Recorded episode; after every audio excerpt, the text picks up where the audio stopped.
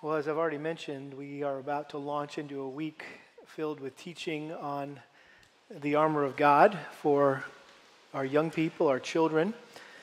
And that will be followed by a six week summer study for all the, the entire church on the armor of God. And so, as I was thinking about what to do with the next two Sundays, I thought it would be uh, perhaps helpful for us to go to the passage in the New Testament that addresses this issue of the armor of God in specific and spiritual warfare in general. And so I hope that as we do that this Sunday and next Sunday, it will serve just to kind of tie all these things together our kids' camp and our summer super study and uh, just kind of tie it all up uh, in a way that will be helpful and uh, maybe even inspire those of you who are getting ready to serve this week uh, about the exciting subject that you get to pass on to these children, um, and then also um, motivate all of us to be a part of the summer super study where we can dive deeper into this, this subject of the armor of God. And so, if you're uh, not there yet, I want to invite you to turn with me to Ephesians chapter 6. Ephesians chapter 6, a very familiar passage, verses 10 through 20. Let me read these verses to you. We'll pray and we'll talk about them. Ephesians chapter 6, verse 10, Paul writes, Finally, be strong in the Lord and in the strength of his might. Put on the full armor of God so that you will be able to stand firm against the schemes of the devil. For our struggle is not against flesh and blood, but against the rulers, against the powers, against the world forces of this darkness, against the spiritual forces of wickedness in the heavenly places. Therefore, take up the full armor of God so that you will be able to resist in the evil day, and having done everything, to stand firm. Stand firm, therefore, having girded your loins with truth, and having put on the breastplate of righteousness, and having shod your feet with the preparation of the gospel of peace, in addition to all, taking up the shield of faith, with which you will be able to extinguish all the flaming arrows of the evil one, and take the helmet of salvation and the sword of the Spirit, which is the Word of God with all prayer and petition, pray at all times in the Spirit. With this in view, be on the alert with all perseverance and petition for all the saints, and pray on my behalf that utterance may be given to me in the opening of my mouth to make known with boldness the mystery of the gospel, for which I am an ambassador in chains, that in proclaiming it I may speak boldly as I ought to speak. Father, we Again, thank you for your word. And we pray now that your Spirit would enlighten us to understand this text and enable us to apply it to our lives. Use me as the preacher to make your word understandable and applicable and cause the hearers here to be receptive and responsive to your word. Thank you for this privilege that we have to come before your holy word. We pray that it would have its intended effect in transforming our lives. For your glory, we pray. Amen. Well, over the past three months, we have been watching the gut wrenching images of the Russian invasion of Ukraine. Relentless shelling, bombing, and airstrikes have reduced many cities and towns to rubble. Thousands of combatants and civilians have been killed, and countless others have been wounded. Millions have been displaced. The entire world economy has been disrupted. Europe's worst war in decades is definitely taking its toll. Closer to home, over the past three weeks, we've been watching the equally gut wrenching images of the startling string of mass shootings and murders in our own country.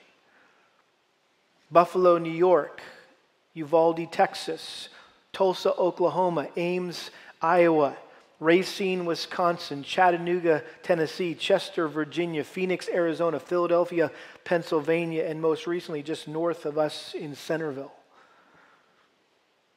Even in the United States of America, where we enjoy unparalleled freedoms and pride ourselves in law and order, there is no safe place anymore. You can get shot at school, you can get shot at a grocery store, you can get shot at the doctor's office, at a movie theater, at a graduation ceremony, at church, at a concert, at a vacation cabin in the country, and even in your own backyard. And we've gotten used to seeing makeshift memorials and all sorts of unusual and unexpected places honoring the, the latest casualties of this dangerous, fallen, war torn world in which we live. Now, most people view these recent events in our world and in our country from a purely secular perspective. And consequently, these events have served simply to pour more fuel on the cultural and political wars that have already been raging all over the world about race and gender identity and abortion and gun control. But as Christians who view everything from the perspective of what the Bible says and sees all of life through the lens of Scripture, we realize there's a lot more going on behind the scenes, don't we? These are not cultural problems that can be solved politically, but spiritual problems that can only be solved biblically. And based on these verses in Ephesians and others throughout, throughout God's Word, we know that there is a spiritual war raging between Satan and his followers and Christ and his followers. Which means that the entirety of our lives is spent in what should be considered, could be considered, should be considered a war zone. I don't know if that was your mentality this morning when you woke up and got out of bed, that you were living in a war zone. You were about to step out of your home, realizing that you are behind enemy lines, you are in enemy territory. And not only is there a war going on all around us, but there is a war going on inside of us. Paul Tripp, in his book Lead, said, said it this way quote, Because we live in a fallen world, because there really is an enemy, Satan, because there is evil and temptation around us all the time, and because remaining sin still lives, leaves us susceptible to attack, we live every day in a war zone. We live in a daily state of spiritual war and must therefore live with eyes wide open, heart engaged, mind alert, and protective gear in place. That protective gear is talked about here in Ephesians chapter 6. And I think most Christians are familiar with this classic treatment of spiritual warfare uh, written by the Apostle Paul under the inspiration of the Holy Spirit. And here in these 10 verses, we find everything we need to know for winning the war against Satan and his forces, both without and within. And if you're not familiar with these verses, you need to know that these are the clearest verses in the Bible about spiritual warfare. Clearest instruction you'll find anywhere in the Bible about this subject. And it's really been the subject of some incredible expositions over the course of church history. If you are a lover of the Puritans, you may be familiar with the English Puritan, lived back in the 17th century, named William Gurnall. He was a pastor. He wrote a three volume work on this passage called The Christian in Complete Armor. It's close to 1,500 pages that he wrote on these 10 verses. Dr. Martyn Lloyd-Jones, probably a more familiar name, the renowned British doctor turned preacher, wrote a six volume commentary on the book of Ephesians. The last two volumes are titled The Christian Warfare and The Christian Soldier. So this is like this much. It takes about a foot and a few more inches on my, in my library shelf. And the last two volumes are devoted to these 10 verses. He preached 52 sermons on Ephesians chapter 6, verses 10 through 20. So I figured you could handle at least two. But that should just give us some indication of the depth and the breadth of what is contained in these verses. And again, the heart of this passage is a description of the divinely issued armor essential for our survival amid the relentless onslaught from the enemy. But I, what I'm concerned about is that because Paul was speaking figuratively here, the armor of God tends to be a nebulous, a nebulous concept for many believers. It's kind of this mysterious, um, experiential, um, mystical concept. What, what, is, what is actually the armor of God? In other what are, what are these six pieces of a Roman soldier's army, or excuse me, armor? Uh, what do they actually represent in my life? And, and how do I practically put them on on a daily basis. And so that's the goal of our six week summer super study is to, to, to, try to answer those questions so that you'll be battle ready and be able to stand your ground in the strength of the Lord. And so today and next Sunday, I just want to introduce us to this concept of spiritual warfare, which again will lead us into our study of the armor of God on Wednesday nights beginning June 15th. But for starters, just to remind you that this letter that Paul wrote to the believers in Ephesus, uh, it can be broken into, into two parts. It can be broken in half, actually. Chapters 1 through 3, Paul explained who we are in Christ. Uh, chapters 4 through 6, he explained how we should live as a result of who we are in Christ. The hinge verse is chapter 4, verse 1. Therefore, I, the prisoner of the Lord, implore you to walk in a manner worthy of the calling with which you have been called. So it's that whole idea of walking in a manner worthy of your calling. And so, chapters 1 through 3, he talks about our wealth as Christians. Chapters 4 through 6, he talks about our walk as Christians. Or you could say he describes our riches in Christ and our responsibilities in Christ. Or uh, another way of saying it is you could, he, he starts by talking about our position in Christ and then uh, exhorts us regarding our practice in Christ. And so, from chapter 4, verse 1 on, Paul explained how we should walk, how we should live in unity, in truth, in love, in light, in wisdom, in spiritual harmony uh, as a married couple and as a family and in the workplace. And then he finally comes to the end of the letter, chapter 6, verse 10, and says, Finally. And the last issue that he addresses is how we should walk in victory. And Paul used lots of different analogies to explain and illustrate how we should live our lives as Christians. He loved to use the example or the metaphor of an athlete uh, or a farmer or a vessel that was used, um, whether that be a sword or a, or, or a pot. Um, of course, he used the illustration of a sheep. Um, one of his favorites analogies, however, was that of a soldier. And throughout his letters, Paul likened believers to soldiers fighting in a battle. For example, 2 Corinthians chapter 10, verses 3 through 5 for though we walk in the flesh, we do not war according to the flesh. For the weapons of our warfare are not of the flesh, but divinely powerful for the destruction of the fortre- of fortresses. We are destroying speculations and every lofty thing raised up against the knowledge of God, and we are taking every thought captive to the obedience of Christ. So he's using warfare language there uh, to the believers in, in Corinth.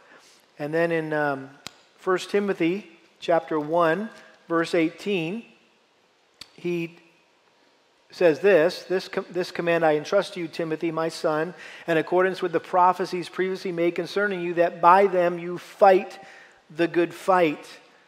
He says it again in chapter 6 verse 12 fight the good fight of faith.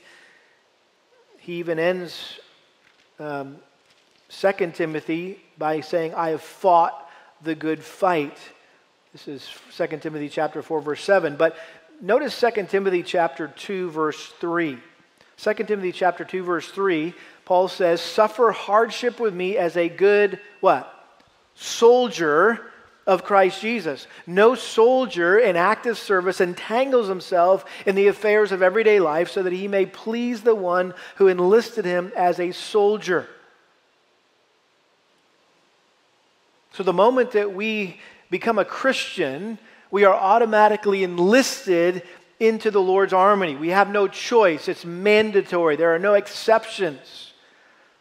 And just as there are huge commitments and a huge cost involved in joining the army, there is a huge cost involved in becoming a Christian. We're required to make major sacrifices. We must be willing to endure unpleasant conditions and difficult circumstances. We're no longer uh, free to do the things we used to do or that others may be able to still do. We're no longer consumed with our own personal affairs. We're, we're now concerned with a much greater, a much higher cause. Our whole life revolves around pleasing our commanding officer rather than pleasing ourselves. Now, unfortunately, this is an aspect of Christianity that's often not talked about. I think too many preachers fail to emphasize the cost of Christianity, especially when they're presenting the gospel and inviting people to follow Christ. It's interesting, Jesus, on the other hand, regularly challenged people to count the cost, to consider the cost before ever committing their lives to follow him. You may remember in Luke 14 that Jesus likened being a Christian to building a tower and making sure you have enough money to build it to the finish before you start. And then he went on to compare the Christian life to going into battle against an enemy and making sure you have enough men and the supplies to defeat that enemy. Well, whether or not you ever were challenged to count the cost before you became a Christian, once you committed your life to Christ, I'm sure it didn't take long for you to realize that the Christian life is a battleground, not a playground. And the moment you got saved, your eyes were open to see that you are in the middle of a raging spiritual battle. And it probably seemed like the enemy immediately started to attack you with greater force and you realized very quickly that you were in enemy territory, that you were being attacked by Satan.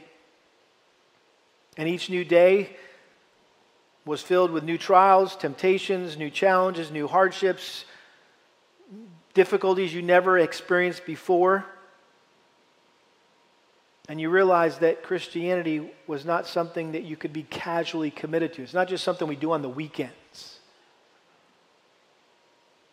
it's a daily struggle that demands all of our time and all that we are.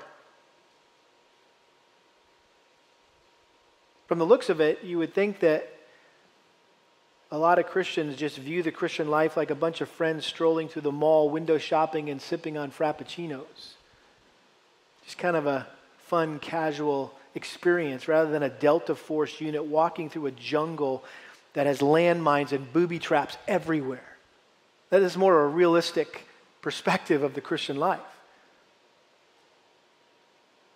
And again, I think one of the first things that a new believer notices is that the world looks different all of a sudden. It's no longer their friend, it's their enemy. And they find themselves hating the very things that they once loved.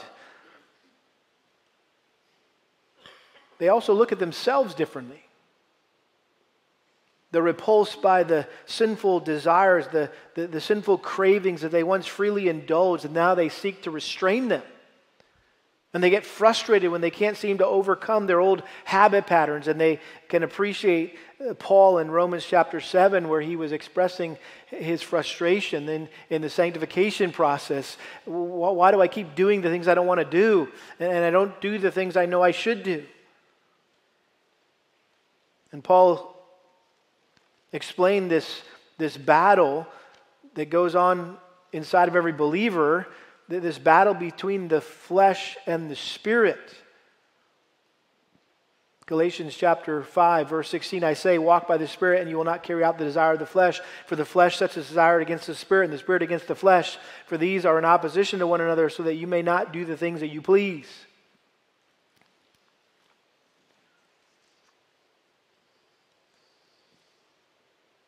They also become aware of Satan's deceptive and dominant influence in the world and in their lives. That he is a deceiver that he is someone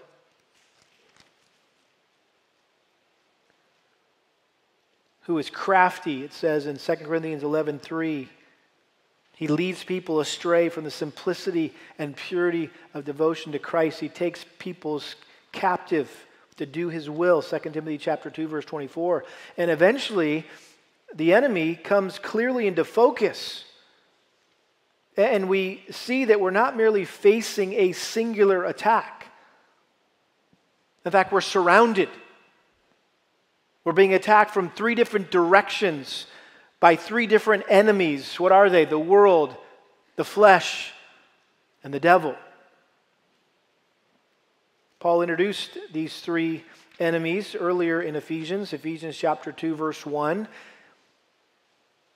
and you were dead in your trespasses and sins in which you formerly walked according to the course of this world, according to the prince of the power of the air, that Satan, of the spirit that is now working in the sons of disobedience. Among them we too all formerly lived in the lust of our flesh, indulging the desires of the flesh and of the mind, and were by nature children of wrath, even the rest.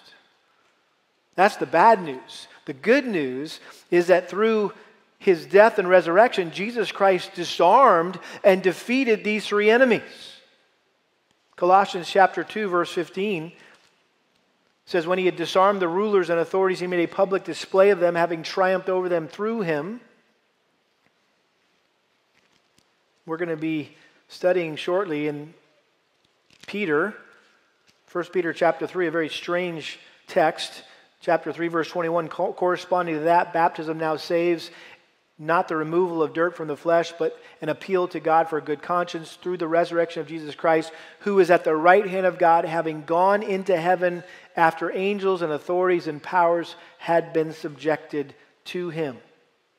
Talking about the victory that Christ secured for us through his death and resurrection. And so he conquered the world.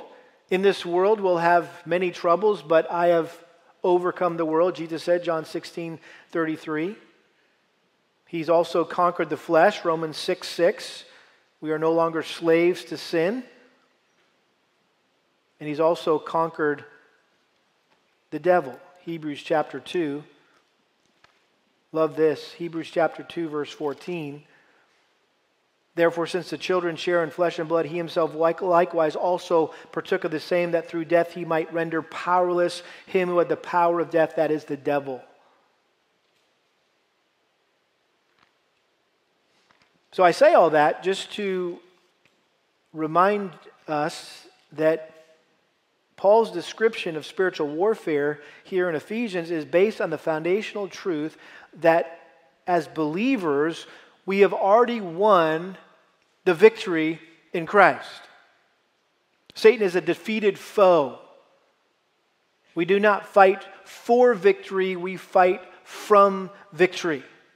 In other words, we don't have to sit around and pray that God will give us victory over sin and Satan because he already has. Do you understand? We simply need to ask the Holy Spirit to help us appropriate and apply Christ's victory in our lives. And in Ephesians chapter 6, verses 10 through 20, Paul showed us how to practically appropriate and apply our victory in Christ. And the way I like to view this passage is that Paul is like a seasoned military general, rallying his troops and briefing them for battle and laying out a war strategy and in these 10 verses, Paul provided four tactics for standing firm against the attacks of Satan and his forces. Four t- tactics for standing firm against the attacks of Satan and his forces. What are these four tactics? Number one, solely rely on your commander. We're going to look at that this morning in verses 10 and 11. Secondly, wisely know your enemy. Wisely know your enemy. We're going to look at that next week in verses 11 and 12. Thirdly, regularly wear your protective gear. Regularly wear your protective gear. And that's going to be the subject of our summer super study. For six weeks, we're going to look at our protective gear and what it, what it means and how we put it on. And then finally, number four, the fourth tactic is vigilantly fight on your knees. Vigilantly fight on your knees. And I'm not quite sure where we're going to fit that in, but we'll fit it in somewhere at the end. But let's look at this first tactic this morning solely rely on your commander. Solely rely on your commander. Look at verse 10. Finally, be strong in the Lord and in the strength of his might. Put on the full armor of God. So, the first thing that Paul wanted us to do, or wanted to do, I guess, in this letter, is to wake us up to the reality that we are at war. And he's like, at this point, a, a war hardened drill sergeant calling his raw recruits to, to attention at boot camp. And he felt the weight of the responsibility to provide us with, with the basic training we need to survive in battle. And essentially, what he's saying here is listen up, troops. You're in the army now. And it's my job to turn you into a soldier. And you need to do exactly what I tell you because if you follow my instructions, you'll come back alive, but if you don't, you're going to come back in a body bag.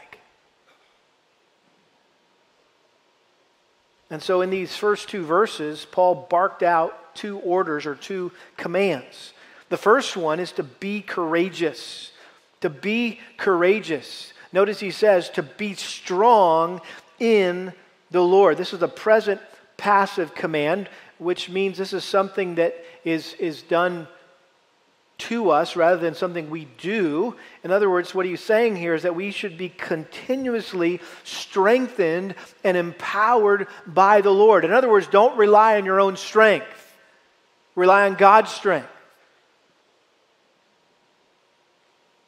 Perhaps this is uh, a reminder to you, like it is to me, of um, when God ordered Joshua to be strong and courageous, not just once, but three times. This is back in Joshua chapter 1, a familiar uh, portion of uh, the story of Joshua. Joshua chapter 1, verse 6 Be strong and courageous, for you shall give this people possession of the land which I swore to their fathers to give them. Again, the context Moses has died the mantle of the leadership of the nation of Israel has been handed off to Joshua, and now it's his responsibility to lead this new generation of Israelites into the promised land. But in order to do that, they got to cross the Jordan River, and their very first battle is going to be with Jericho, this fortified city. And so God says to Joshua, Be strong and courageous, for you shall give this people possession of the land which I swore to their fathers to give them. Only be strong and very courageous. Be careful to do according to all the law which Moses, my servant, commanded you. Do not turn from it to the right or to the left, so that you may have success wherever you go. This book of the law shall not depart from your mouth, but you shall meditate on it day and night, so that you may be careful to do according to all that is written in it. For then you will make your ways prosperous, and then you will have success. Have I not commanded you? Be strong and courageous. Do not tremble or be dismayed, for the Lord your God is with you wherever you go. And so, in a similar way, I think Paul was exhorting us to be brave, to be bold, to be courageous, to not be cowards, but to, to boldly go into spiritual battle, trusting and depending on the Lord. And if you remember back in Joshua, Joshua chapter 5, uh, God followed up his call to, to courage by sending an angel to visit Joshua. In Joshua chapter 5, verse 13, It says, Now it came about when Joshua was by Jericho that he lifted up his eyes and looked, and behold, a man was standing opposite him with his sword drawn in his hand. And Joshua went to him and said, Are you for us or for our adversaries? Are you one of us or are you one of the enemy? And he said, No, rather, I indeed come now as the captain of the host of the Lord. In other words, I'm not one of you and I'm not one of them. I've come to take over. And it says that Joshua fell on his face to the earth and bowed down and said to him, What has my Lord to say to his servant? The captain of the Lord's host said to Joshua, Remove your sandals from your feet, for the place where you are standing is holy. And Joshua did so. So here was Joshua strategizing how he was going to conquer Jericho. And he looks up and he sees this guy holding this drawn sword. And he asks him who he is, and he says, I'm here to take over. I'm the captain of the Lord of hosts. And so, for Joshua, as the acting general of Israel's army, that must have really bolstered his confidence. That, that conquering Jericho no longer depended on his wisdom or his strength or his experience, but on the Lord's strength and the Lord's strategy. That this was the Lord's battle, not his battle. And as long as Joshua depended on this captain, victory was assured. And so his confidence, his, his courage was rooted in the proven power of his new commanding officer. You think about that. Where does a soldier's courage come from? It's from usually his, his commander in chief, his general, his captain. And a soldier's bravery comes from his, confidence in the person and, and the power of the one in charge. For those of you who are familiar with the story of Braveheart, right, the valor, valor of the Scottish warrior William Wallace inspired his countrymen to, to fight with great courage and with reckless abandon. And in a similar way, our confidence in the strength and skill of our captain and commander, who is Jesus Christ, should inspire us to be courageous in the battle against Satan. And as long as we depend on him, victory is assured. Romans 8:37 but in all these things we overwhelmingly conquer through him who loved us. 1 Corinthians 15:57 but thanks be to God who gives us the victory through our Lord Jesus Christ.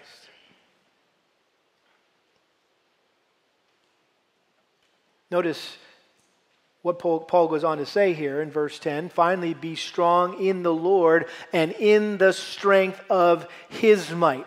In other words, God is the source of our strength. Philippians 4:13. I can do all things through Christ who strengthens me. Colossians 1:29. Paul said, "For this purpose also I labor striving according to his power, which mightily works within me. 1 John 4 4 Greater is he who is in you than he who is in the world. So, the first command here that Paul gave us as Christian soldiers is to rely on God's strength and not our own.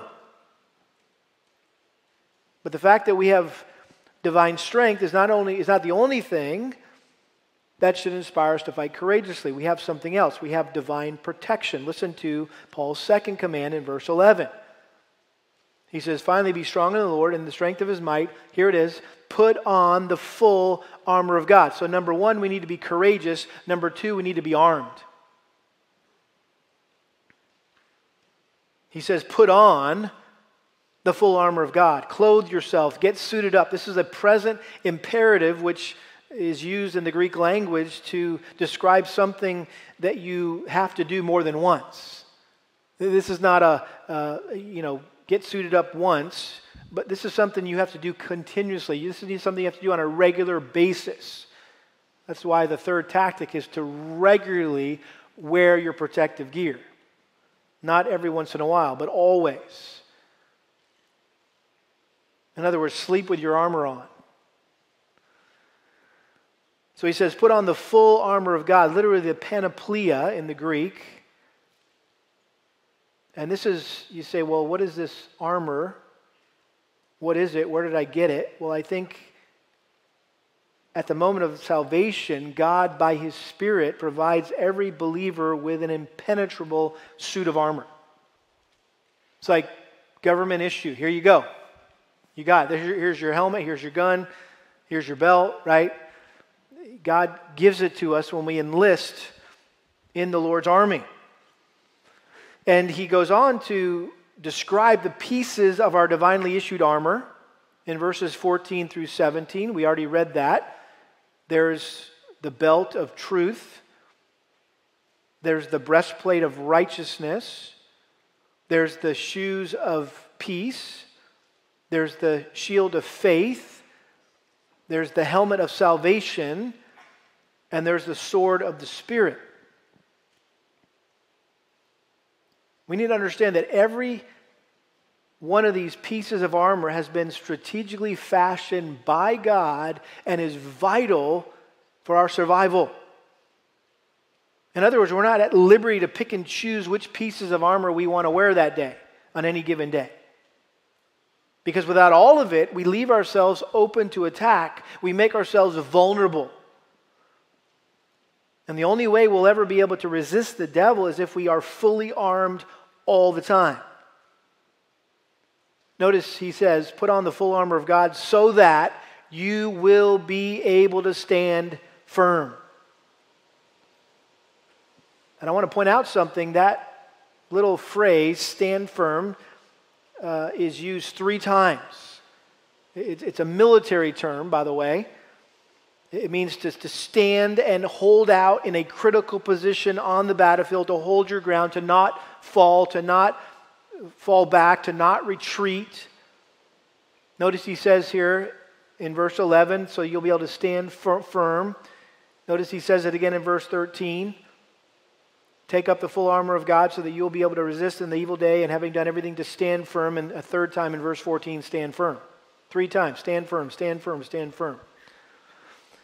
And when I think of what it means to, to stand firm, I get the image in my mind of a battlefield after a bloody battle where there are dead and wounded bodies strewn all over the place. But as the smoke clears and the dust settles, you still you see you see one soldier still standing. Paul wanted us to be that soldier. And we can be that soldier as long as, as long as we rely on God's strength and utilize the equipment He's provided for us. But without God's strength, without God's protection, we are no match for Satan. And I think this first tactic to standing firm against Satan is, is humbly realizing that we don't have what it takes in and of ourselves to defeat Satan. It's impossible to stand your ground against Satan on your own. You will lose every time if you try. Because when we self confidently rely on our own strength, in other words, you don't spend time in God's Word, we don't pray, we don't stay vitally connected with other believers within the local body of Christ, we are bound to fall. You think about Peter and his hellish hat trick, denied the Lord three times. How'd that happen? Well, I think if you follow the story, you look at the context of what led up to that threefold denial of Christ, it was simply the result of him relying on his own strength. Remember when Jesus said that all of you are going to fall away before this thing's all over? And Peter proudly proclaimed, Even though everyone else will fall away, I will never fall away from you. And Jesus said, Before the rooster crows tomorrow morning, you will deny me three times. And if you remember, after he said that, they all went to the garden together where Jesus went off to pray. And before he did that, he brought Peter, James, and John with him a little further and told them to watch and what? Pray. And rather than watch and pray, what did they do? They slept.